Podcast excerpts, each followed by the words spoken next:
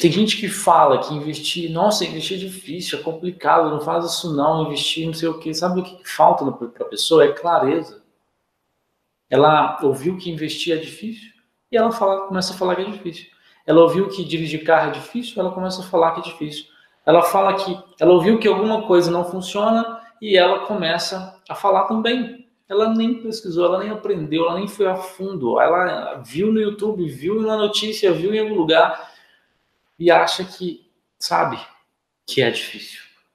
Difícil, ou uma coisa que você acha difícil, é porque você não aprendeu e não tem clareza sobre aquilo.